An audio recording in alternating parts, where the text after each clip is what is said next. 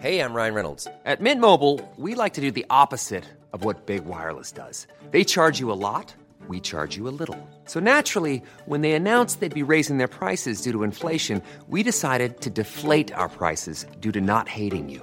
That's right. We're cutting the price of Mint Unlimited from $30 a month to just $15 a month. Give it a try at mintmobile.com slash switch. $45 upfront for three months plus taxes and fees. Promo rate for new customers for limited time. Unlimited more than 40 gigabytes per month. Slows. Full terms at mintmobile.com. Bonjour à tous, bienvenue sur CNews. Il est 14h tout pile. Au sommaire de cette émission, des vigiles en appui des habitants des quartiers pour éviter que les trafiquants ne s'y installent. Ça se passe à Marseille. Vous verrez notre reportage. Vous entendrez aussi le témoignage d'Amine qui lutte afin que les jeunes ne tombent pas dans ces trafics. J'ai malheureusement perdu mon grand frère. Il a été retrouvé euh, calciné avec deux de ses amis dans, le coffre d'une voiture. Aujourd'hui, ça montre le niveau de violence qui a explosé dans notre pays. Il imposer le port de l'uniforme à l'école? Brigitte Macron se dit favorable alors que le Rassemblement national dépose une proposition de loi. Vous découvrirez notre sondage et nous en débattrons. Enfin, au sommaire également, appréciez-vous les balades en poney pour vos enfants dans les parcs à Lyon? Elles pourraient bien disparaître, poussées par les animalistes. On en débattra. Avant cela, le journal. Il est signé Simon Guillain. Bonjour Simon. Bonjour Clélier, bonjour à tous. Euh, À la une de l'actualité de ce journal, plusieurs députés Les Républicains ont été reçus à l'hôtel de Matignon. Le soutien du groupe LR concernant la réforme des retraites est nécessaire pour l'adoption du texte du gouvernement face à l'opposition unanime de la gauche et du Rassemblement national. Sur place pour CNews, Élodie Huchard et Pierre-François Altermat. Les négociations avancent bien entre les Républicains et le gouvernement. Une nouvelle victoire pour les Républicains à l'issue d'une réunion avec la Première ministre. C'est Éric Ciotti, président du parti, lui-même désormais, qui fait les annonces. Ils ont obtenu un certain nombre de garanties pour les petites pensions de retraite. Ils ont obtenu notamment du gouvernement qu'il revalorise de 100 euros la pension de ceux qui sont déjà partis à la retraite et qui ont une carrière complète. Et puis les Républicains sont évidemment vigilants aussi à la pension minimale de 1200 euros pour les nouveaux entrants à la retraite. Et puis surtout, on le voit, il y a cet accord qui se profile. Après les Républicains, c'est la majorité qui a été reçue à Matignon. Ce sont les seuls groupes reçus aujourd'hui. Alors quand on interroge Bruno Retailleau, patron des Républicains au Sénat, il explique qu'il n'est pas question qu'il y ait d'accord de gouvernement. Et d'ailleurs, on le rappelle, une douzaine de députés les Républicains pourraient malgré tout ne pas voter cette réforme. Et puis le Rassemblement national bénéficie de sa niche parlementaire. Aujourd'hui à l'Assemblée, la journée est consacrée donc à ses propositions de loi. Et parmi elles, le port de l'uniforme dans les salles de classe. Et on va justement aller à l'Assemblée nationale retrouver notre journaliste politique, Gauthier Lebray. Bonjour Gauthier, le Rassemblement national veut trouver bien sûr une majorité, mais cela paraît impossible. Expliquez-nous.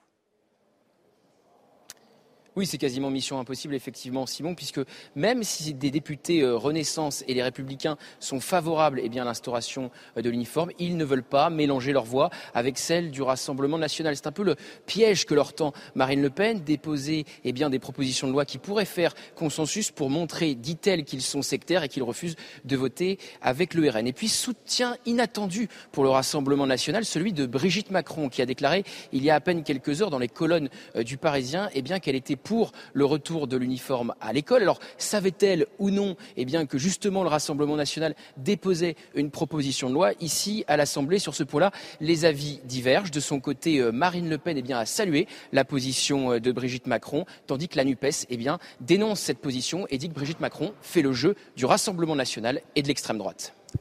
Merci Gauthier Lebray pour ces précisions et merci à Laura Lestrat qui vous accompagne cet après-midi à l'Assemblée nationale.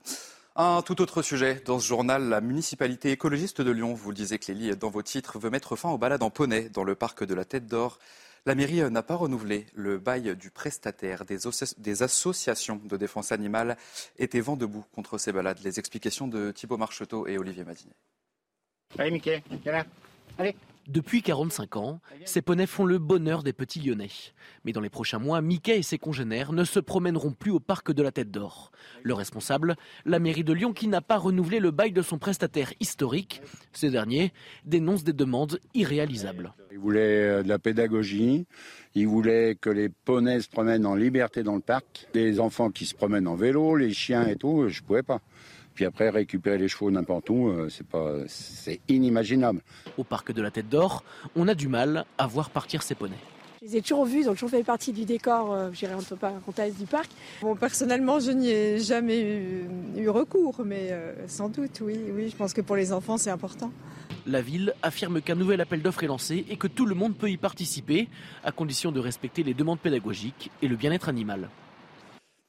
Et puis enfin, euh, préparez bien vos jumelles. Vous pourrez bientôt euh, observer une comète dans le ciel. Elle va passer euh, près du Soleil dans la journée avant de se diriger vers la Terre. Si la météo est bonne, elle pourrait être visible à l'œil nu à la fin du mois. Et cela n'était pas arrivé depuis 50 000 ans. Alors comment voir cette comète? Eh bien écoutez les conseils de notre spécialiste, Michel Chevalet. Avec une très bonne lunette et puis un, un petit télescope, on va très bien la voir. Mais une condition, vous voyez laquelle? On est en hiver. Et puis malheureusement, les perturbations en ce moment passent au-dessus de la France.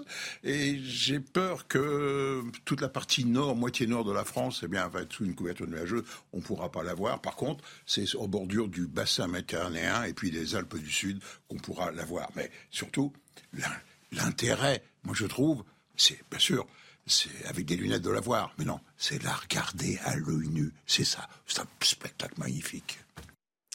Et voilà pour ce tour de l'actualité à 14h. Place au débat. La belle équipe. Clélie Mathias et vos invités. Merci beaucoup Simon. On vous retrouve à, 15h. Mes invités, Jean Garrigue, François Pupponi, Amaury Bocco du service police-justice de, de, CNews, Jean-Christophe Couvi, euh, qui est secrétaire national unité SGP Police, et à vos côtés, Yvan Rieufol, comme tous les jours. Bonjour, soyez les, les bienvenus. On va revenir sur euh, ces événements. Hier, cette agression à l'arme blanche, c'était Gare du Nord. Vous savez, il y a eu euh, six personnes qui ont été blessées. Les images sont assez, assez, euh, assez terrifiantes, assez effroyables. Et l'homme donc qui a blessé ces six personnes a été placé hier en garde à vue pour tentative d'assassinat. à beaucoup. dites-nous un peu plus sur son profil. Pas évident de savoir de quelle nationalité il est. Hein. Non, effectivement, il n'avait pas de papier sur lui, Clélie, et donc euh, il n'avait aucun document qui attestait formellement euh, son identité. Il a déclaré s'appeler Mohamed Amin M, hein, ça c'est ce qu'on sait. Et puis finalement, le seul élément tangible qu'avaient les policiers, eh bien, c'est son empreinte digitale. Et c'est euh, grâce à ces empreintes digitales qu'on a pu savoir un peu plus qui c'était. Alors, ces empreintes, elles révèlent que cet homme, il était connu sous différents alias, c'est-à-dire différents noms. Il était aussi connu sous différentes nationalités, algériennes et libyennes. Et cet homme, il serait âgé d'une vingtaine d'années. Vous l'aurez compris, là encore, rien ne permet de, certifier cet âge. Euh, il est connu de la police euh, pour des, faits de droit commun. Pardon. Il a d'ailleurs été condamné deux fois, euh, une fois pour violation de propriété et une autre fois pour vol. Et cet homme, hein, il était visé au moins par deux obligations de quitter le territoire français, les fameuses OQTF, dont la dernière remonte à l'été 2022, l'été dernier. Euh, cet homme, comme il a été grièvement blessé lors de l'intervention, puisque euh, des policiers lui ont tiré dessus pour le neutraliser, eh il a hier été hospitalisé et donc il n'était pas en mesure d'être entendu par les enquêteurs. Euh, ce qui explique pourquoi on ne comprend pas. on n'a rien sur les mobiles. Pourquoi il s'est attaqué à ces passants comme ça, de manière totalement hasardeuse Exactement.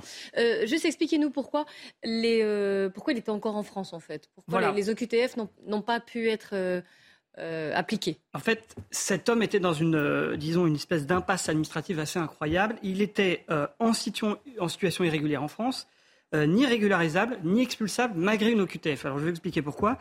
Parce que, si vous voulez, sa dernière OQTF, elle le déterminait comme étant libyen. Or, la Libye est un pays en guerre, avec une situation instable, au même titre, par exemple, que l'Afghanistan, que l'Irak, que la, Syrie, que le Yémen.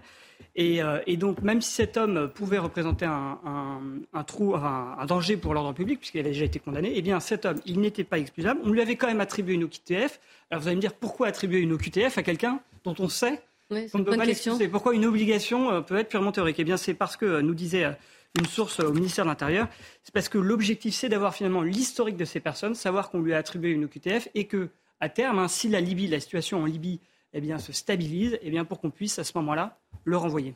Merci. Euh, Amaury, vous restez évidemment euh, avec nous. Yvan Rioufol, euh, ça, prouve quand on dit, voilà, les, autorités disent 100% des OQTF devront être euh, appliqués. Oui, non, mais ça prouve que c'est totalement, c'est totalement irréalisable de toute façon. Oui, oui, on le sait bien. Ben, on le sait bien. Il n'y a même pas 10% des OQTF qui sont réalisés. Et là, en plus, on apprend que c'est un multirécidiviste. Enfin, tout ceci, maintenant, c'est un profil qui devient commun. C'est un profil qui devient commun et ça repose tous les problèmes que l'on aborde ici très régulièrement, du laxisme, d'abord de, de, de, de l'incapacité de l'administration à faire appliquer ses propres règles, les OQTF et puis du laxisme judiciaire quand il s'agit effectivement de remettre en liberté en plus des délinquants étrangers, sans, même qu'ils soient inquiétés. Moi, ce, que, ce qui m'intrigue dans cette affaire-là... la justice est passée quand même, puisqu'il a été... Euh, la justice est passée, mais enfin, elle a, visiblement, il a, été, il, a été, il a été libéré. Et deux fois de suite, au moins deux fois de suite, si je comprends bien.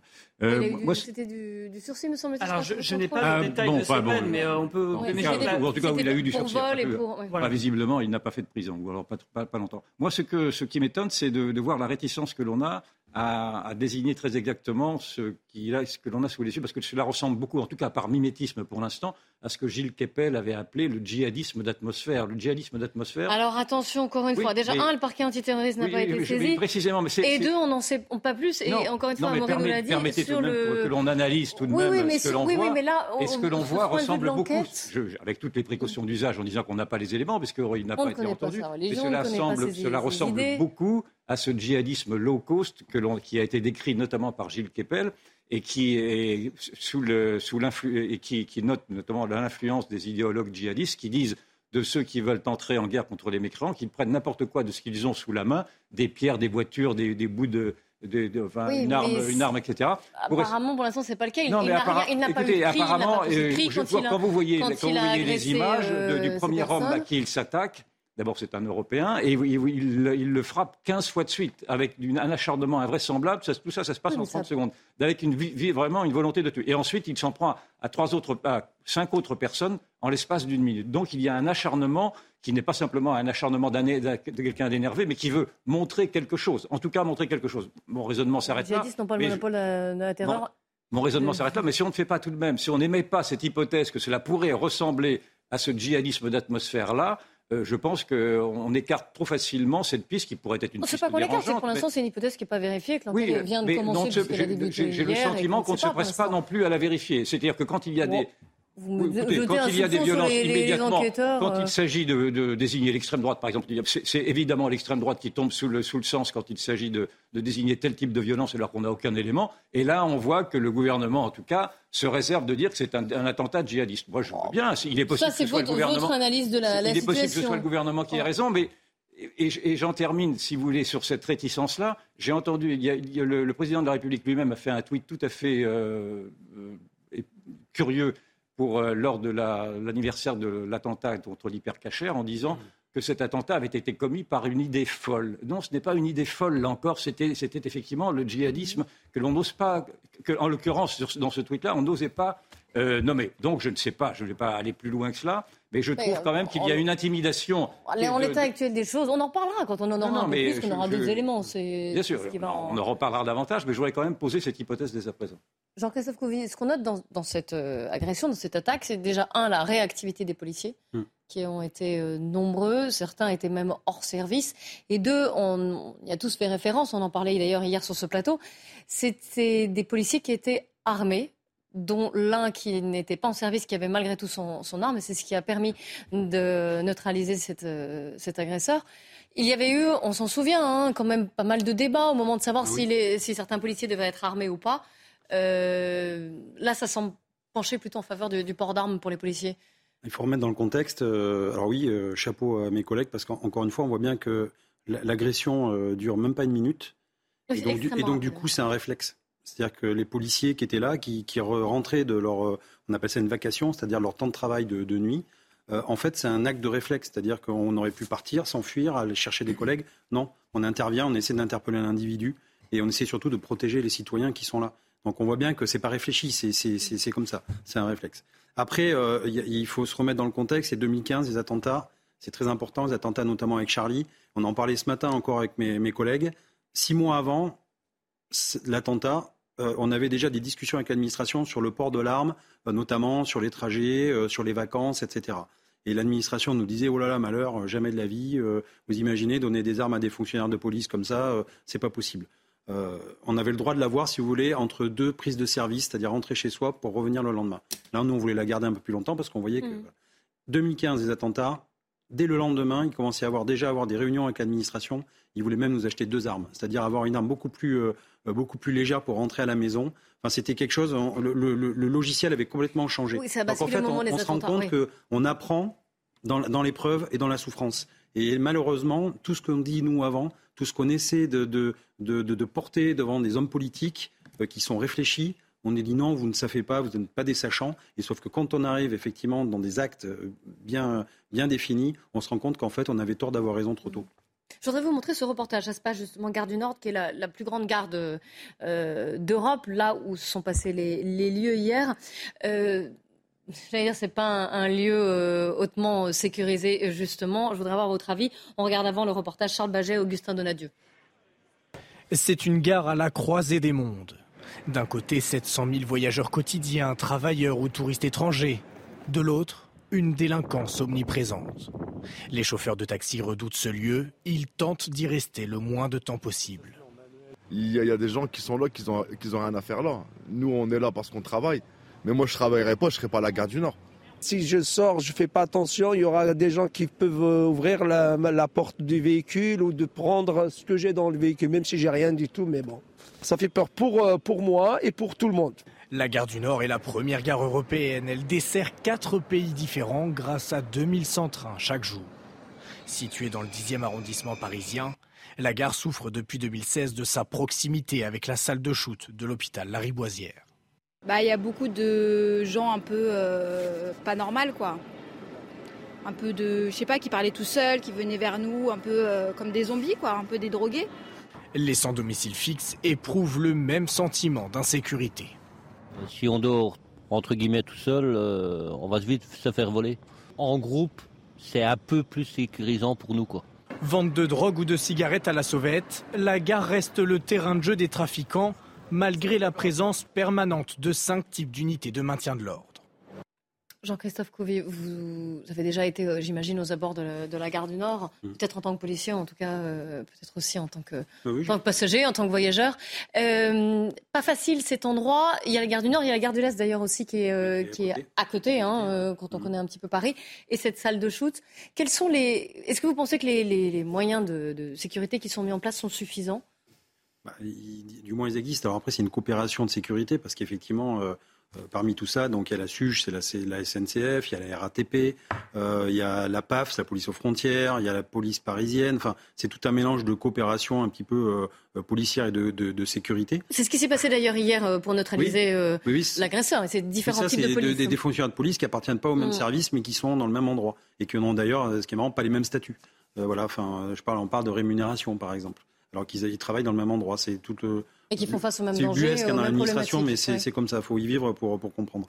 Et donc, euh, effectivement, euh, on va nous dire que c'est jamais assez. Mais je, le conçois. Parce que quand on voit ce qui se passe, on parlait de cours des miracles, euh, c'est un mélange de tout. C'est, on voit des, des, gens qui errent dans la rue, il y a des salles de shoot à côté qui attirent bah, forcément des, des, personnes droguées, euh, ça attire une criminalité, il y a des ventes à la sauvette de cigarettes qui pourtant sont en vente libre, hein, euh, la cigarette. Hein. Je fais un rapport avec le cannabis, donc on voit bien qu'il y a un trafic quand même.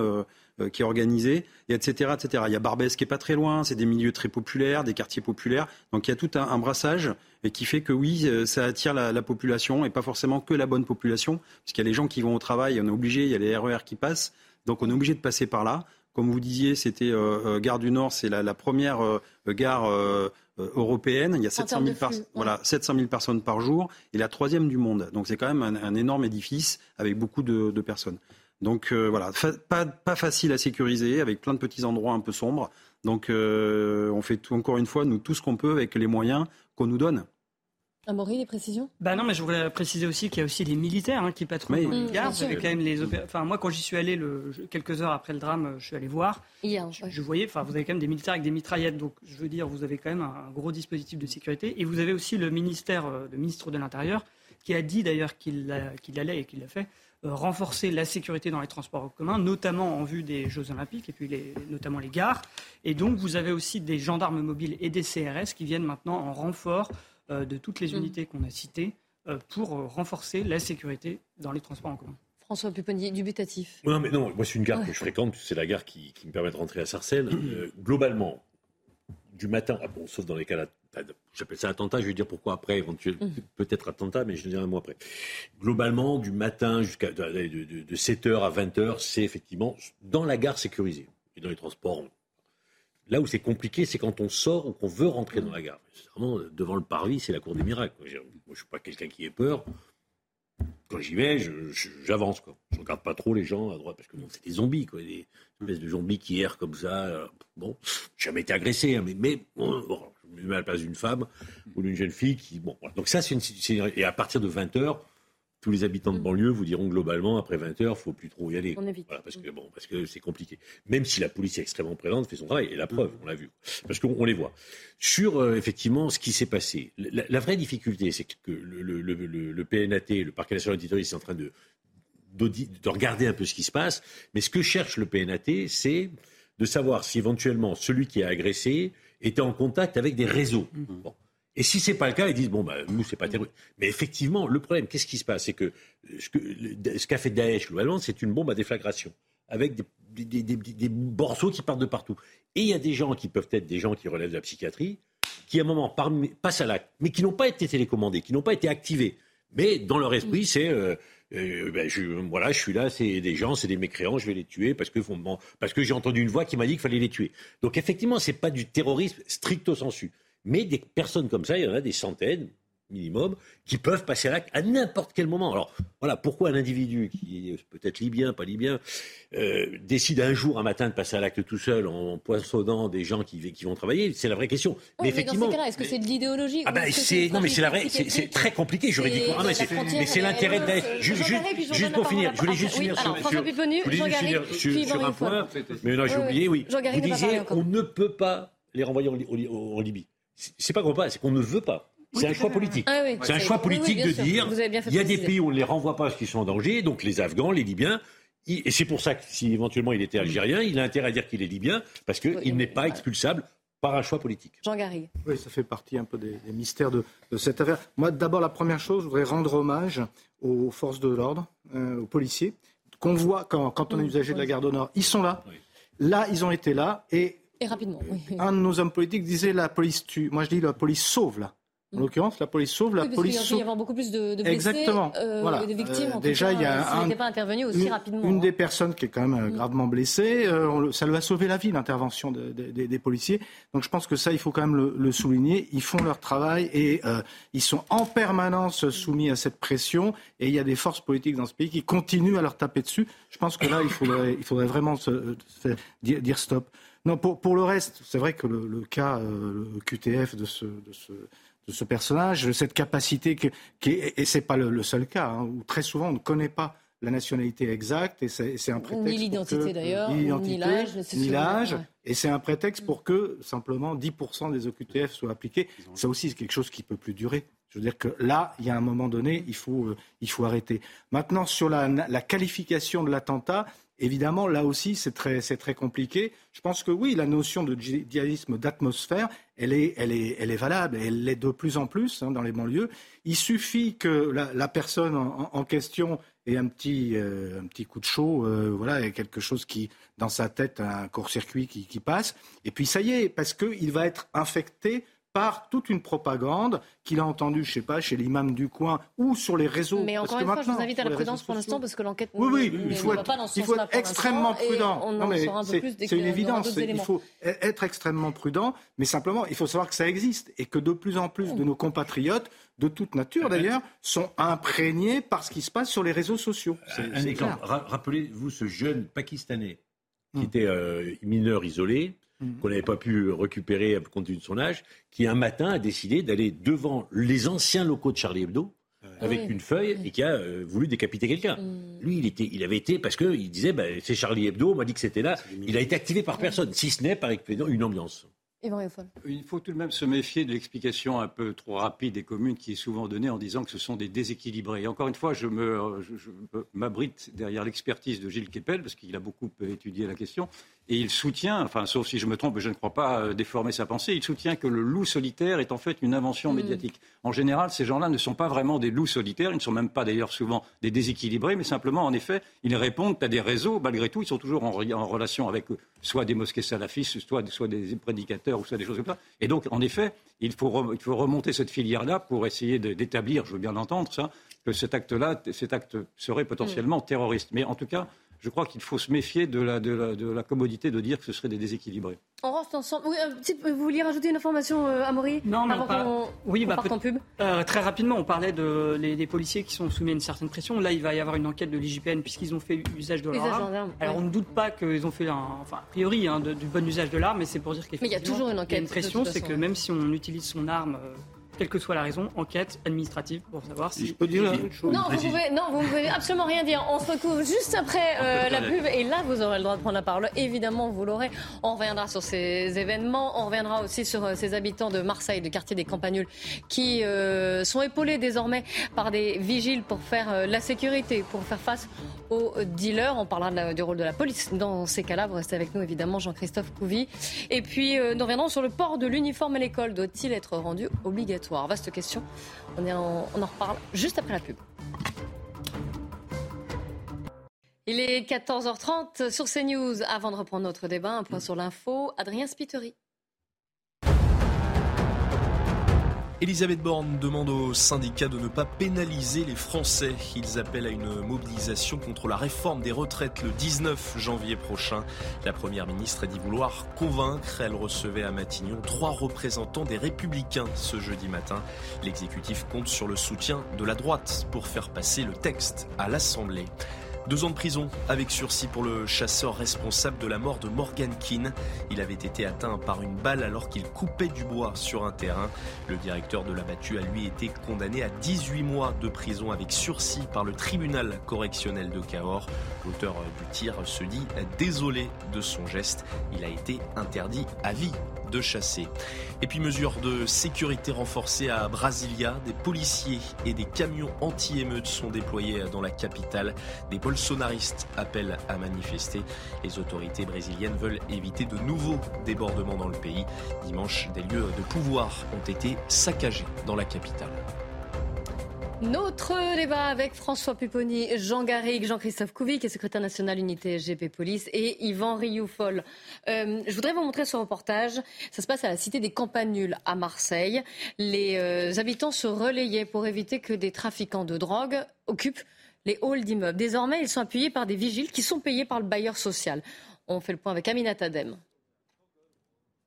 Ils font des rondes quotidiennes une dizaine d'agents assermentés sollicités par le bailleur social pour contrer la présence des dealers 24 heures sur 24, 7 jours sur 7 et pour une durée indéterminée.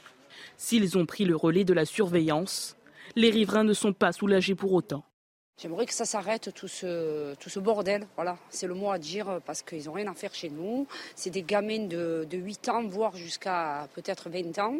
Une mobilisation inédite de ces habitants justifiée par, selon eux, l'inefficacité des actions des interventions des forces de l'ordre. Les flics qui sont venus, il y avait des patrouilles, il y avait deux suites. Après, ce n'était pas suffisant. Il fallait que tous les riverains, les quartiers, et tout le monde descend. Être solidaires tous ensemble. Dernièrement, la préfète de police a fait le bilan du travail effectué dans la lutte contre les trafics de drogue. Chiffre à l'appui, Frédéric Camilleri l'affirme, à Marseille, les points de deal sont en baisse. 39 points de deal en moins dans les Bouches-du-Rhône, dont 29 à Marseille. Et on a également pu euh, observer un effritement progressif des points de deal, même les plus emblématiques. La ville de Marseille compte 127 points de deal contre 156 il y a deux ans. Dans certaines cités, le chiffre d'affaires des trafiquants de drogue a baissé de 80%, insuffisant pour ces riverains qui comptent bien se mobiliser tant qu'il le faudra. Jean-Christophe Couvi, des habitants, des vigiles désormais, et la police Et la police. la police, euh, je ne peux pas les critiquer parce que mes collègues euh, ont fait le job, ils font toujours le job, sauf qu'encore une fois, on est bloqué par le système. C'est-à-dire que même si on passe, même si on interpelle, même si on vient dans les halls d'immeubles, bah derrière, effectivement, ça revient, ça occupe des espaces qui ne sont pas déjà occupés. Et je comprends la colère des, des, habitants. Oui, mais euh, eux aussi, ils prennent des risques. Ah, mais ils, prennent des risques, je sais bien, mais je le, je le sais bien. Donc en fait, on fait quoi? Une équation, c'est l'échec de l'État. Voilà, c'est l'échec de l'État, encore une fois, qui, pas, qui ne sait pas euh, protéger ses citoyens. Le contrat social, c'est ça. Est-ce que l'État, serait... je, paye des impôts, je mets. Mais alors justement, mais l'État devrait faire quoi Mettre des policiers Je ne suis pas protégé. Mais on ne peut pas mettre des policiers dans chaque hall d'immeuble, c'est pas possible. Mais, quelle est la clé? Ah ben la clé, la clé effectivement, c'est l'occupation de terrain. C'est ce qu'on a déjà fait. C'est mettre des compagnies, euh, des CRS, euh, des gendarmes mobiles, des patrouilles, euh, venir effectivement pilonner les points de deal. Sauf que derrière, on fait du pilonnage de points de deal, c'est très bien. Ça va très bien pour la télévision. Ça fait des chiffres. Mais derrière, il faut attaquer le, j'allais dire tout le système, le système financier. Il faut attaquer les, grands groupes de, drogue. Ça ramène 3 milliards d'euros la drogue. Et puis on fait un, j'allais dire un focus sur le cannabis. Mais allons voir ce qui se passe chez les voisins et regardons d'ailleurs ce qui se passe dans les Pays-Bas et la Belgique en ce moment, où ils sont carrément euh, pris en otage par les grands cartels, notamment la Mocro, c'est la, mafia marocaine. Il y a plus de 20 clans qui, ont pris possession des États. Et donc, on voit bien actuellement toute la difficulté. Et pourtant, mm. que je sache, aux Pays-Bas, c'est légalisé, le cannabis. Donc, c'est un faux problème, en fait. On voit bien que ce n'est pas la légalisation qui va tout régler. Non, il faut taper fort là où il faut taper fort. Il faut prendre ses responsabilités. Et les politiques, on attend d'eux que justement, ils mènent une vraie guerre contre la drogue. Et les gamins de 9 ans, 12 ans, jusqu'à 20 ans, qui sont là et qui ne comprennent pas toujours, eh bien, à un moment donné, il faut aussi que les sanctions elles tombent. Pour appuyer ce que vous dites, euh, reportage sur de, ce port belge d'Anvers, où il y a eu une, mmh. une saisie record, plus de, 100 tonnes de, cocaïne qui ont été saisies. C'est un, un sujet d'Yael Benamou. Elle est devenue la principale porte d'entrée de la cocaïne en Europe. La ville d'Anvers, en Belgique, vient d'atteindre un nouveau record de saisie de drogue, plus de 100 tonnes interceptées en 2022. Les douanes belges sont dépassées. Est-ce qu'on peut faire plus Oui, mais ça doit être réaliste. Je ne peux pas arrêter tous les conteneurs, je ne peux pas les scanner tous. Si j'ai l'argent. Si j'avais euh, euh, tout ce qui est comme infrastructure pour le scanner, je le ferais. Pour le moment, on n'a pas la technologie. La cocaïne est expédiée d'Amérique latine, Panama, Colombie, Équateur et arrive principalement dans le port d'Anvers ou bien dans celui de Rotterdam. Le trafic de drogue draine dans ces deux villes européennes de la violence. À Rotterdam, les autorités sont très inquiètes. Nous avons des fusillades tous les jours. À Rotterdam, on se tire dessus, on tire sur des maisons, on pose des explosifs sur des maisons, on fait de l'intimidation. Ce que nous voyons, c'est que la violence devient de plus en plus excessive. Et c'est une tendance que nous devons inverser, que nous devons changer. La collaboration entre les douanes belges et néerlandaises ont permis de saisir 160 tonnes de cocaïne en 2022. François Pupponi, Jean-Christophe Couville disait, c'est bien, il faut des rondes de policiers, il faut que mmh. les policiers soient présents sur le terrain dans les quartiers, mais il faut remonter un peu plus haut. Il faut là où la drogue arrive. Vous avez vu euh, ces policiers euh, belges ou d'ailleurs néerlandais. Mais aussi, ils n'en peuvent plus. Donc c'est encore pas là le bon niveau. Il y a deux sujets. Le, cas de Marseille ou des autres points de deal. La police fait son travail pour faire tomber le point de deal. Mais si le lendemain ou même le soir même, il n'y a pas des structures policières euh, police municipale, des bailleurs, qui occupent le terrain, le point de deal, il se remet en place. Bon, donc la police, hmm. J'écoutais d'ailleurs la préfète de police de Marseille qui dit oh, on a fait tomber 83 points de deal. Oui, on va l'entendre, vous allez le Mais combien ont été. Voilà. Parce que si on n'occupe pas le terrain, et c'est ce que font ces habitants, c'est les dealers, ils n'ont pas envie qu'il y ait du monde. Les habitants de le faire. Non, non, non, non, d'accord. Mais ça veut dire que quand on occupe le terrain, les dealers, ils n'ont aucun intérêt à rester. Parce que si tout le monde les surveille, ils ne peuvent pas faire leur business. Donc ils cherchent des lieux où il n'y a personne moi, je vous dis, quand j'étais maire de Sarcelles, je savais qu'il allait y avoir une livraison de, drogue, parce que les habitants me disaient, euh, les dealers, ils sont en train de dire aux gamins, arrêtez vos conneries euh, pendant 48 heures. Parce qu'ils voulaient de la tranquillité dans le quartier avant d'être livrés. Si ça bouge, la police vient, et donc ils sont... Bon. Donc il faut occuper le terrain. Ça peut être la police municipale, ça peut être la police nationale, ça peut être des éducateurs, ça peut être des... Il faut du monde sur le terrain. Bon. Et c'est ce qu'on ne sait pas faire. La police travaille, tape, fait tomber le point de deal, et le lendemain, hop, le terrain est abandonné. Et donc ça marche. Alors après, sur euh, Anvers et, Amsterdam. Déjà les portes d'entrée. Ben, les Américains, ils sont, enfin, on est confronté aux, cartels mexicains, euh, colombiens et autres qui inondent le monde. Et ce sont des milliards d'euros en jeu. Bon. Si on n'éradique pas la production au pays d'origine, on, peut fermer tous les ports européens que l'on veut, on n'y arrivera jamais. ça rentrera de tous les côtés. Ça rentre en avion, ça rentre en bateau, ça, tous les côtés, ça rentre. Bon, ça rentre par l'Afrique, ça rentre par le. mais en vert, vous avez vu qu'il y a une petite fille de 11 ans qui a, été, euh, ah, qui a été tuée par balle. C'était euh, lundi. Trois membres de sa famille blessés parce que la maison a été prise. En fait, elle a été en non, mais la cible de tir. enfin, les narcotrafiquants ont décidé de dire maintenant l'Europe, il y a beaucoup de consommateurs, on peut y aller. Ils ont trouvé des relais locaux et ils inondent. Et quand ils inondent, ces gens-là, ils rigolent pas. Enfin, on a vu l'autre jour où ils ont essayé d'arrêter le cartel mexicain Bon, il y a eu, euh, je crois, 19 policiers tués. Ah oui, pour le fils de, de Chapeau. Oui. On rigole pas. Enfin, c'est, du lourd. Enfin, c'est des gens qui, a des milliards, ils sont mm. parfois plus riches que le propre État dans lequel ils habitent. Hein. Oui, mais, moi, mais moi, je, suis d'accord avec vous. Mais moi, je les entends des fois tous ces bobos qui se roulent, un, qui se roulent un petit joint le soir pour faire dodo. Mais cet argent-là qui dépensent ou qui se prennent rail, hein, comment Ou qui se prennent un rail. Ou qui se prennent un rail parce que s'ils font la fiesta, mais quelque part ils contribuent à tout ça. Ils contribuent. Ils ont du sang sur les mains parce qu'ils donnent leur argent pour alimenter des trafics et derrière, bah, tout ça, il y a des règlements de compte, des morts, des otages euh, et des trafics d'armes. Et voilà. Mais, encore une fois, il faut s'attaquer aussi aux consommateurs. Enfin, je ne vois pas un spot publicitaire pour dire que la drogue c'est de la merde. Excusez-moi, du, du c'est ce que disait Gainsbourg d'ailleurs à l'époque. Il disait même euh, les dealers, faut leur casser la gueule. Voilà. Mais je pense qu'à un moment donné, euh, euh, et je comprends la, la, la colère des, des, habitants, parce que même si la police intervient, ils voient que c'est pas suffisant, et on leur dit tous les jours, les hommes politiques leur disent, vous inquiétez pas, vous voyez, on fait quelque chose. On a des statistiques, mais eux ils vivent pas dans les statistiques. Eux, quand ils ouvrent leur, porte le matin, ils voient quoi? Ils voient des, gamins là sur une banquette dans un coin miteux avec en train de vendre et de dealer, et, ça les empêche de passer. Donc eux, ce qu'ils veulent, c'est régler le problème une bonne fois pour toutes. Et ce dont on a peur, nous, policiers, c'est justement les gens ben, s'arment, font des milices, et puis se fassent justice. Et c'est pas ça la justice. Alors, bilan euh, de, des saisies de drogue, vous en parliez, euh, François Pupponi, dans les Bouches du Rhône, de 39 points de deal démantelés. Je vous propose de regarder ce portrait signé Stéphanie Roquet d'un jeune homme engagé, Amine, qui aide les familles endeuillées justement par ces trafics. Regardez au nord de Marseille, dans la cité Frévalon.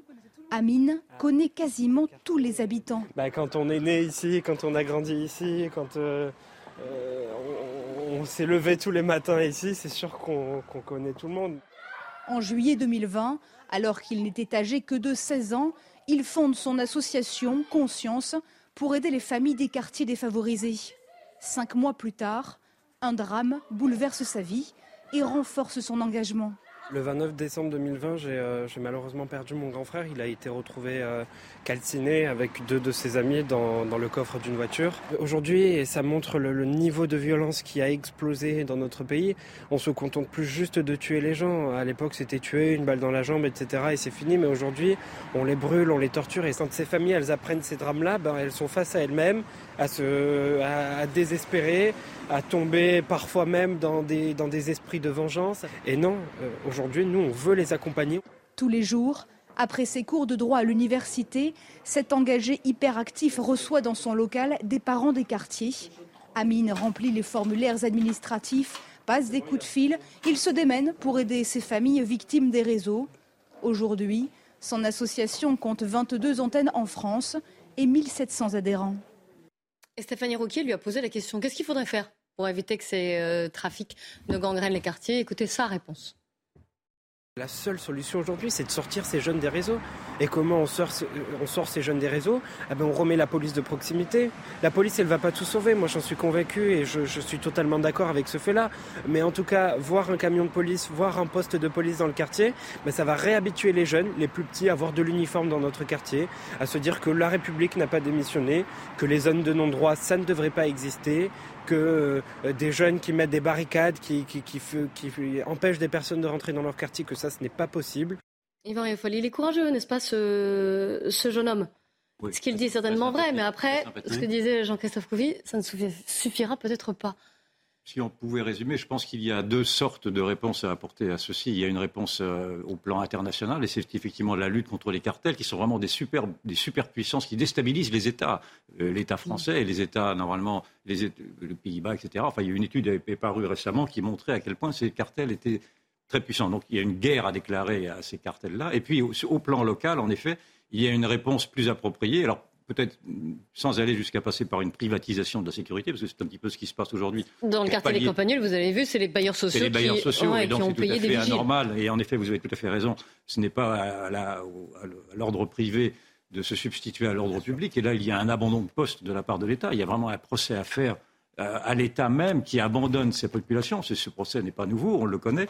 Mais il y a aussi, et ça me semble très intéressant quand on entend ce jeune homme, euh, parce qu'on pourrait faire le procès, et moi-même sans doute, je peux le faire, d'une sorte de solidarité passive des, communautés de quartier vis-à-vis de trafic de drogue qui alimente une, mm. économie souterraine qui qui participent, dans le fond, à l'ensemble des, populations locales. Enfin, on pourrait émettre cette hypothèse-là, et c'est une hypothèse qui a été vérifiée à un certain nombre de... Or, ce que je vois aujourd'hui, c'est qu'en se désolidarisant de, ces trafics, les populations locales elles-mêmes sont en train de se rendre compte que la meilleure façon de lutter contre ceux qui, déstabilisent leur propre communauté, leur propre société, est de les dénoncer, tout simplement. Mm. Et ça me semble très encourageant. Juste par rapport à la, à la réponse privée.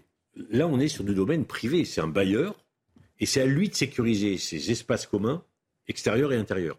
Et ça, c'est un vrai sujet. Après que la police fasse son travail, c'est bon. Oui, mais par exemple, ça n'empêche pas que la police. On, voilà, on doit mettre des caméras, dans les quartiers. y compris dans les parties communes des immeubles, parce que la police, ça lui permet au moins de surveiller dans le cadre des enquêtes, parce que que, que de faire les policiers, c'est de louer des appartements en face, de se cacher. Bon, alors que s'il y avait un réseau de vidéosurveillance un peu partout, ça serait plus efficace.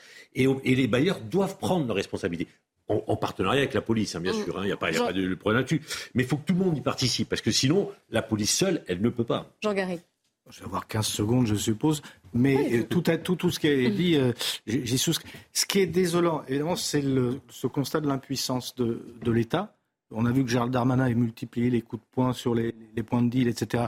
Mais c'est un tonneau sans fin. Oui, c'est-à-dire qu'en plus, il se déplace. Plus il se euh, déplace, euh, et c'est un tonneau sans fin. Le manque sur les de présence.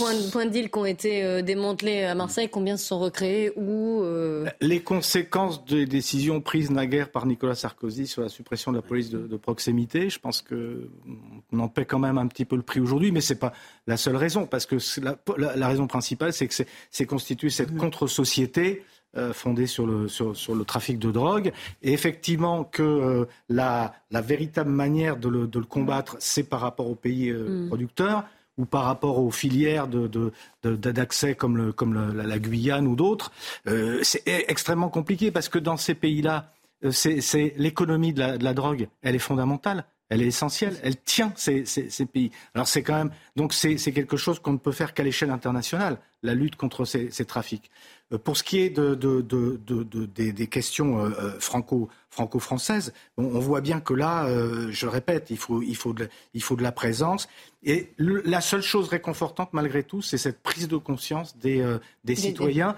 De confession musulmane, j'insiste là-dessus quand même, parce que regardez ce, jeune homme, manifestement, il a un nom qui laisse à penser qu'il est, est, de confession musulmane, et on voit bien que une fois de plus, euh, ceux qui polluent euh, les, quartiers comme ça, c'est quelques familles de caïds et que derrière, il y a de plus en plus une population qui n'en veut plus. Jean-Claude en conclusion, quelques mots de.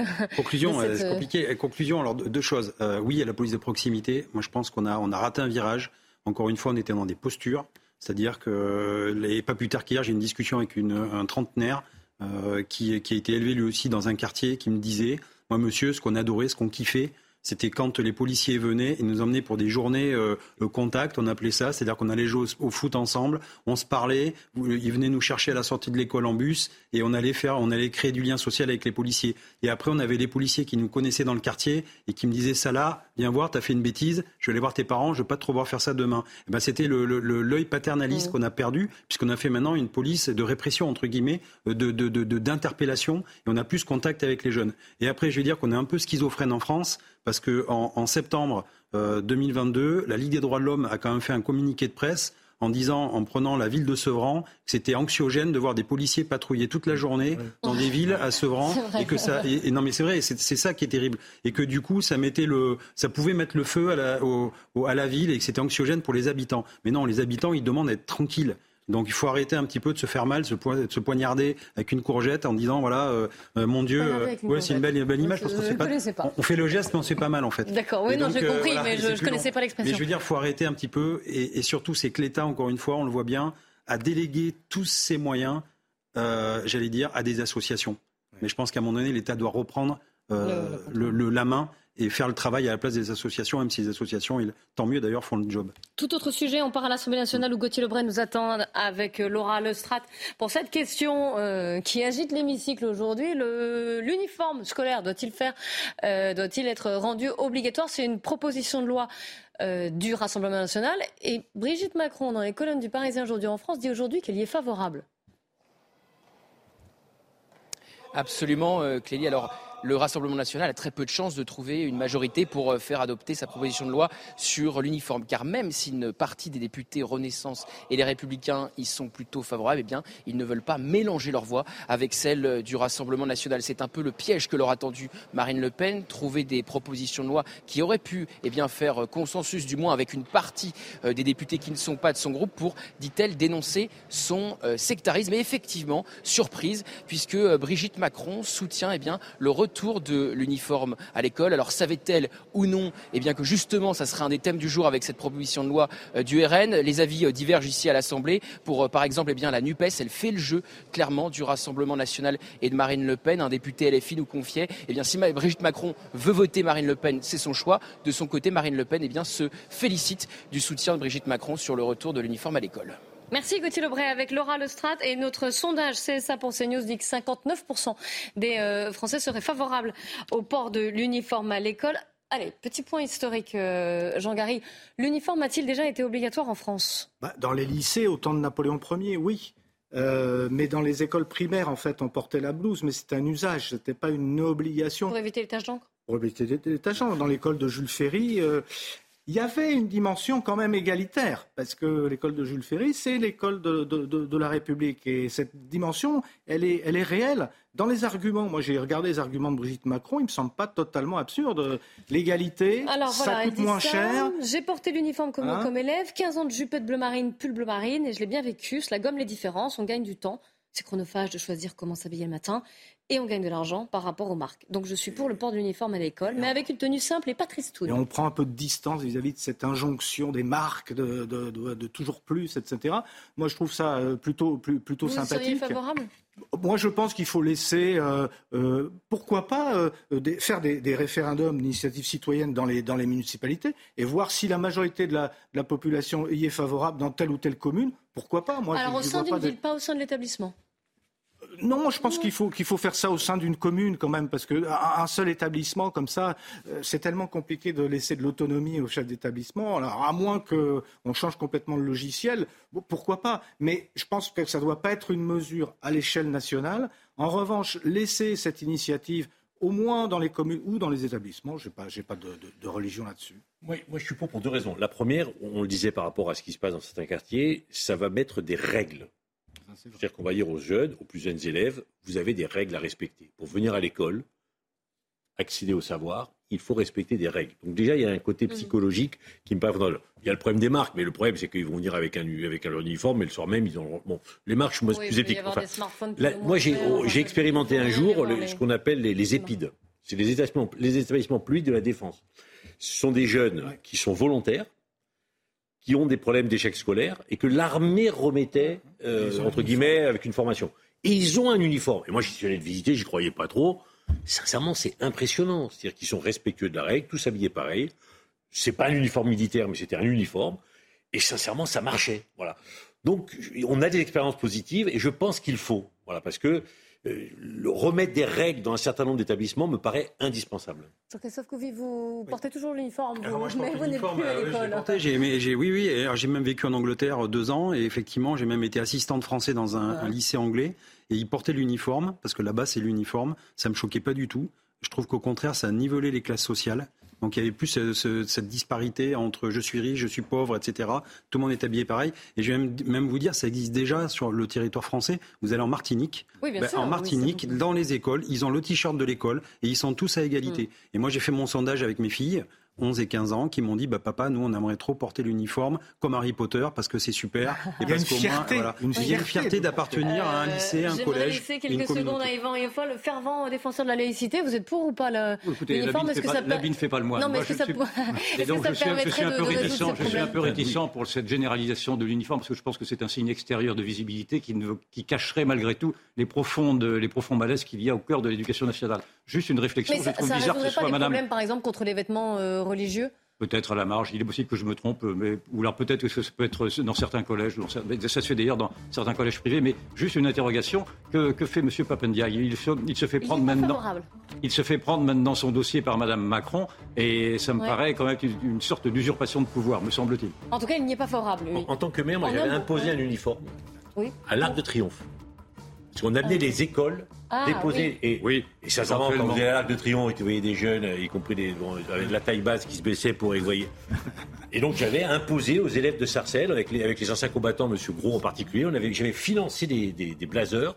Mm. Et donc tous les élèves de Sarcelles qui allaient à l'Arc de Triomphe avaient un blazer, un petit macaron et déposer les germes. Mm. Et ils le bien, ça se passait bien. Ah, très heureux, ils étaient très heureux. Allez, on va parler C'était respectueux aussi de la mémoire nationale. Euh, après le journal de 15h. non, pas en uniforme cette fois. Euh, est-ce que les animalistes vont avoir la, peau des balades en poney? Dans les, les parcs C'est le cas apparemment à Lyon. Le problème est un petit peu plus complexe. On va en parler justement juste après le journal. Il est 15h15, on va reprendre notre débat. On fait un point sur l'actualité avant le journal. Simon Guillain. Rebonjour Clélie et bonjour à tous ceux qui nous rejoignent sur CNews à 15h au lendemain de l'attaque à la gare du Nord à Paris. Le suspect, dont l'identité n'a pas encore été déterminée, a été placé en garde à vue. Hier matin, l'homme a blessé six personnes à l'arme blanche dont une grièvement. Et selon un communiqué de la procureure de Paris, il pourrait s'agir d'un homme né en Libye ou en Algérie. Il était sous le coup de deux obligations de quitter le territoire français. Plusieurs députés les républicains ont été reçus à l'hôtel de Matignon à la mi-journée. Le soutien du groupe LR concernant la réforme des retraites est nécessaire pour une adoption du texte du gouvernement, face, vous le savez, à l'opposition unanime de la gauche et du Rassemblement national. Et on va écouter le président des républicains, Éric Ciotti, à la sortie de cette réunion. Elle nous a confirmé aujourd'hui qu'il y aurait une revalorisation des petites retraites pour 1 800 000 retraités et que euh, les retraités qui avaient une carrière complète auraient une revalorisation de 100 euros. Donc c'est un point de satisfaction important soutenir une réforme des retraites est cohérent avec ce que nous avons toujours dit et responsable par rapport à la situation du pays. Mais nous avons rajouté que nous souhaitions que cette réforme soit juste. Cette revalorisation participe de cet élément de justice. Et puis dans le reste de l'actualité, le ministre de l'Éducation a annoncé euh, des premières mesures pour relever le niveau euh, des élèves à l'école. Elles entreront en vigueur à la rentrée prochaine. Vous les voyez juste derrière moi, ces mesures concernant le français et les, les maths. Papendiaï propose une heure de soutien par semaine en sixième, deux heures de rédaction et de lecture à voix haute par jour. Cela concernera les classes de CM1, CM2 et de sixième une nouvelle fois. Enfin, la pratique quotidienne de la dictée entrera en vigueur uniquement dans les classes de CM1 et de CM2. Et on va écouter à ce sujet la réaction d'une professeure de CM2, donc justement, juste après l'annonce de ces mesures à l'école.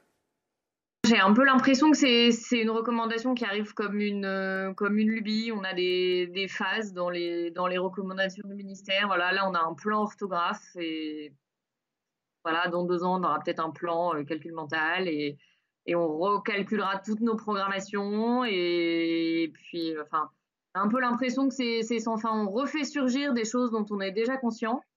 Et voilà, est-ce qu'au fond, c'est pas simplement pour se donner bonne conscience? Et puis euh, le chasseur qui a tué Morgan Keane en 2020 a été condamné euh, à deux ans de prison avec sursis et d'une interdiction de chasser à vie. Le directeur de la battue a lui été condamné euh, à 18 mois de prison avec sursis et un retrait de son permis de chasse pendant 5 ans. Je vous propose d'écouter deux réactions. D'abord celle d'une amie de la victime et du président de la Fédération de chasse du Lot. Je comprends qu'il ne représente pas forcément un danger public, mais pour moi, il faut quand même envoyer un message que tuer quelqu'un, ce n'est pas rien et la campagne, c'est à partager avec les autres usagers. On est quand même conscient euh, qu'il fallait faire quelque chose. On a fait quelque chose. Maintenant, il faut qu'on soit, tout le monde soit bien conscient que quand il y a un accident, il y a toujours un accident de trop. Et là, euh, les accidents tels qu'il s'est passé l'un de l'autre, il faudrait que ça soit les derniers, que ça, n'arrive plus. Et enfin, la situation ne s'améliore pas en Californie où 34 000 personnes ont dû être évacuées. Les pluies torrentielles qui ravagent l'État américain depuis plusieurs jours ont déjà fait 18 euh, morts sur place. Un enfant de 5 ans est toujours porté disparu. Les tempêtes devraient se poursuivre au moins jusqu'à mercredi prochain. Plus de 55 000 foyers sont toujours privés d'électricité. Je vous propose d'écouter le gouverneur de l'État de Californie. Nous n'en sommes pas sortis. Nous nous attendons à ce que ces tempêtes continuent au moins jusqu'au 18 de ce mois. Nous nous attendons à un minimum de trois autres de ces rivières atmosphériques de formes différentes selon les régions de l'État. Cet endroit est trempé. Et maintenant, une quantité modérée de précipitations pourrait avoir un impact égal ou supérieur en termes de conditions sur le terrain. C'est pourquoi il est incroyablement important que tout le monde prenne au sérieux les ordres ou les recommandations émanant des forces de l'ordre en particulier. Et voilà pour euh, ce tour de l'actualité à 15h. La suite de la belle équipe, c'est toujours avec vous, Clélie Mathias. Merci beaucoup, Simon Guillain. Euh, mes invités aujourd'hui, Yvan Rioufol, Jean-Christophe Couvé, qui est secrétaire national unité SGP Police. Jean Garrigue et François Pupponi. Alors, vous avez certainement emmené euh, vos enfants, petits-enfants, faire des balades en poney dans les parcs. Ça existe un petit peu dans, dans, les grandes villes de France, dans les villes et grandes villes de France.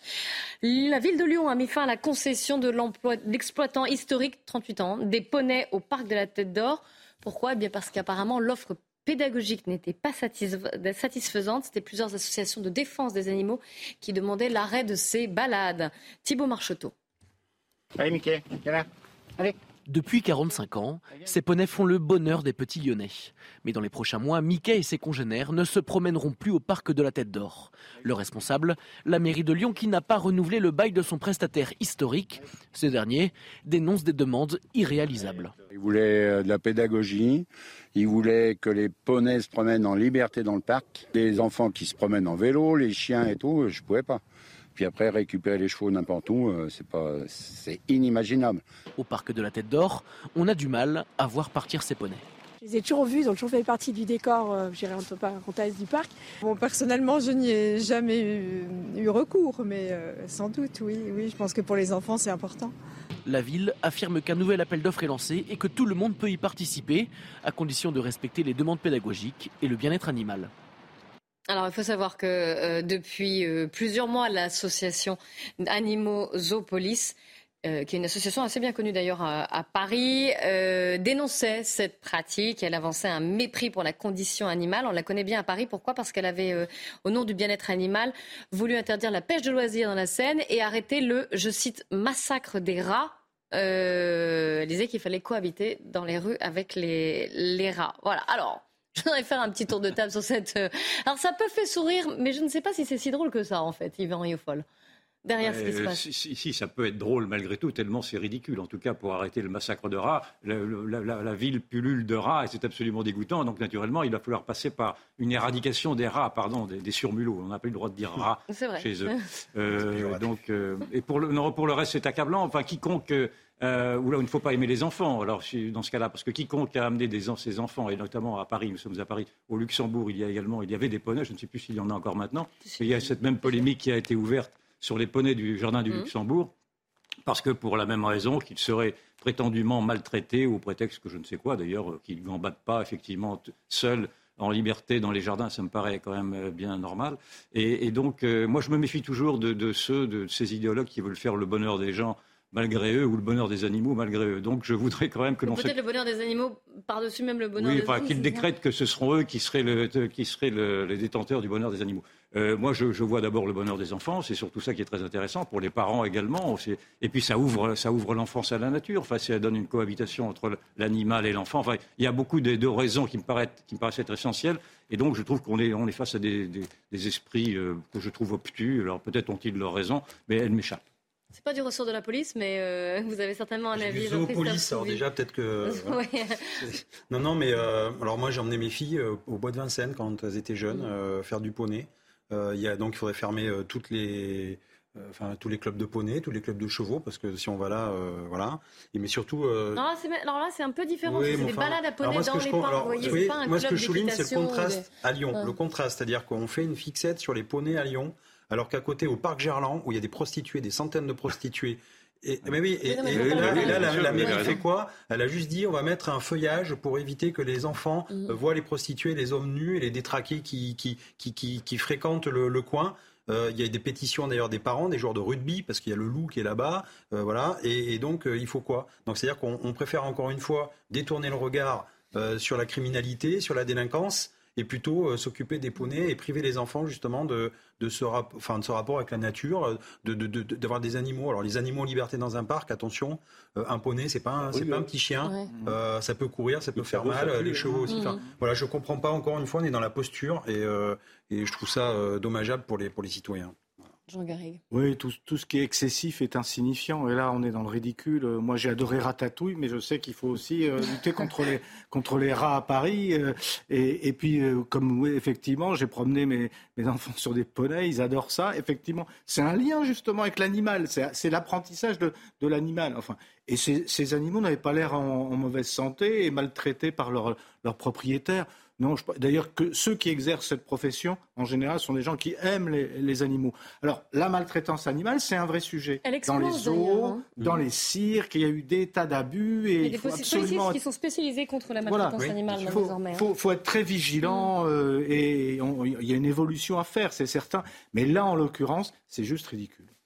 c'est ridicule, euh, en particulier la, revendication de dire qu'il faut qu'ils soient en liberté mettre en liberté des poneys à côté d'enfants qui passent derrière. Tout, bah, moi, tout petit, on m'a appris, tu passes jamais derrière un cheval. Jamais derrière un poney, parce que le cheval, il peut ruer, prendre un coup de sabot, il peut te tuer. Voilà. Donc c'est aussi l'apprentissage de la vie, de ce qu'est la vie avec des animaux, y compris dans, dans la nature, de faire attention. Donc il y a toute toute une pédagogie. Après, évidemment, ce qu'on leur reproche, c'est qu'ils sont tenus en, tenus en laisse, parce que ou pas, parce que euh, quand on dit qu'il faut qu'ils soient en liberté, c'est qu'on va pas. Bon. Mais donc demain, on va parce qu'ils portent toute la journée des. Enfin, je sais oui, pas. Mais, oui, mais, ça fait. je, pense que ça fait ça fait quelques années que les chevaux ont été dressés pour porter les hommes. Enfin, quand je dis quelques années, je suis gentil, je me comprends. Mais mais on va donc interdire quoi les chevaux, les, les, les courses de chevaux? Après tout, quand on oblige des chevaux à aller euh, sur un champ de course avec euh, pour comparer, on va dire, mais c'est de la maltraitance, le cheval n'est pas d'accord. L'association, donc Zoopolis, voulait aussi interdire la pêche de loisirs dans la Oui, la pêche de loisirs, bon, la chasse, on n'en parle même plus, la pêche. Voilà, donc on, on bascule dans. Enfin, c'est des associations et des, et des, des, idéologues hein, qui sont dans le domaine politique, euh, dans le domaine associatif, qui veulent nous amener sur une autre société. Voilà vegan, on mange plus. Voilà, bon. Et donc, mais il l'impose d'une telle manière qu'elle Et ce qui est insupportable, c'est qu'une municipalité comme celle de Lyon tombe là-dedans. Pas nouveau, hmm. mais effectivement, quand il dit moi euh, les problèmes de sécurité c'est pas mon problème, c'est le problème de la police, de la, du ministère de l'Intérieur et moi je veux pas m'en occuper. Par contre, je m'occupe des chevaux et de savoir si on marche sur la tête. Hmm. Alors, ce qu'il dit un Zoopolis, c'est que selon eux, donc les balades à poneys constituent des attractions et transforment les poneys en biens de consommation. Oui, mais, mais, comme les courses hippiques, comme les courses hein. hippiques, ou voilà, quand voilà, c'est effectivement, on utilise parfois les animaux entre guillemets mm. pour satisfaire des besoins ou, ou des plaisirs humains. Oui, c'est une réalité. Voilà. Maintenant, ça ne veut pas dire qu'ils sont maltraités. Mm. Et je le disais, hein, il y a une explosion de, la maltraitance animale et toute une, brigade de policiers qui est spécialisée dans la lutte contre cette, euh, cette maltraitance en fait, animale. On, on, considère maintenant que, le, que l'animal est, comme un, est l'égal d'un être humain, c'est-à-dire qu'il est doué de, voilà, de, de, de, pas de conscience, mais enfin, euh, ça, ça, je le conçois. Enfin, je veux dire, on est, nous sommes des êtres humains et c'est normal qu'on prenne soin des animaux. Mais là, on tombe vraiment dans, l'inverse de ce qu'il faut. C'est-à-dire qu'à la rigueur, on accepterait, on dirait, ben voilà, il faut que les enfants euh, donnent des soins, par exemple, aux poneys. C'est-à-dire qu'on y a les balades, et puis à un moment, on va leur donner à manger, on va les soigner, on va les brosser. Enfin, tout ça, je veux dire, c'est aussi un apprentissage. Puis je suis désolé, mais moi, euh, j'ai fait du poney et du cheval de temps en temps. Mais c'est vrai que les, chevaux, ont envie aussi d'aller courir avec les enfants, ils sont attirés par ça. Enfin, il y a une proximité entre le cheval et, et, les hommes, euh, c'est les Anglais qui, les Anglo-Saxons qui ont ce rapport avec le cheval. Pour eux, c'est pratiquement comme, comme, comme un chien en fait. C'est vraiment un animal sacré. Et nous, en fait, euh, voilà, on, encore une fois, on a des, des, idéologues qui vont prendre en otage toute une population euh, et, qui ne demandent pas, encore une fois, la, la, la, j'allais dire le l'assentiment de, de, la population lyonnaise. Est-ce qu'on leur a demandé leur avis aux Lyonnais déjà? Le nombre de gamins, justement, qui sont venus à l'équitation, et c'est une passion pour beaucoup d'enfants, mmh. de, de, jeunes, c'est une, une, vraie passion l'équitation, et par le poney, mais ils ont commencé par quoi? Justement par des balades en poney. Ensuite, ils se sont mis à lire des petites choses, euh, Mon Petit Poney, c'était une littérature très, très passionnante que j'ai eu l'occasion dans ma jeunesse de mes enfants de connaître. Et puis, et puis ensuite, ils sont entrés dans des clubs équestres, ils ont fait du poney, puis du cheval. Enfin, c'est le, le, goût de, de, de l'animal, justement, il vient très souvent de ces, de ces petites balades. Donc c'est stupide. Dernier mot, Yvan Yofol euh, je, je, n'en ai pas, sinon que s'ils veulent vraiment revenir au mythe du bon sauvage, au mythe rousseauiste du bon sauvage, naturellement, on peut toujours avoir cette utopie-là. Mais moi, je me méfie. Moi, ce que je demande, c'est qu'on se mette à l'écart des vers plutôt que de mettre les, les, enfants à l'écart des, des, des poneys. Merci beaucoup euh, d'être venu débattre de tous ces sujets bien différents les uns des autres. Euh, dans un instant, Nelly Denac, 90 minutes info avec ses invités. Elle débattra, évidemment, elle reviendra sur les, les événements, ce qui s'est passé hier, l'agression à l'arme blanche, Gare du Nord, qui a fait six blessés. On fera le point sur l'enquête et nous on se retrouve demain, 14h. D'ici là, n'hésitez pas à aller sur cnews.fr, notre portail d'information et de replay.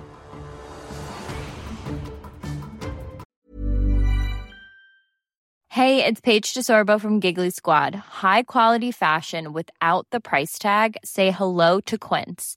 I'm snagging high-end essentials like cozy cashmere sweaters, sleek leather jackets, fine jewelry, and so much more. With Quince being 50 to 80% less than similar brands.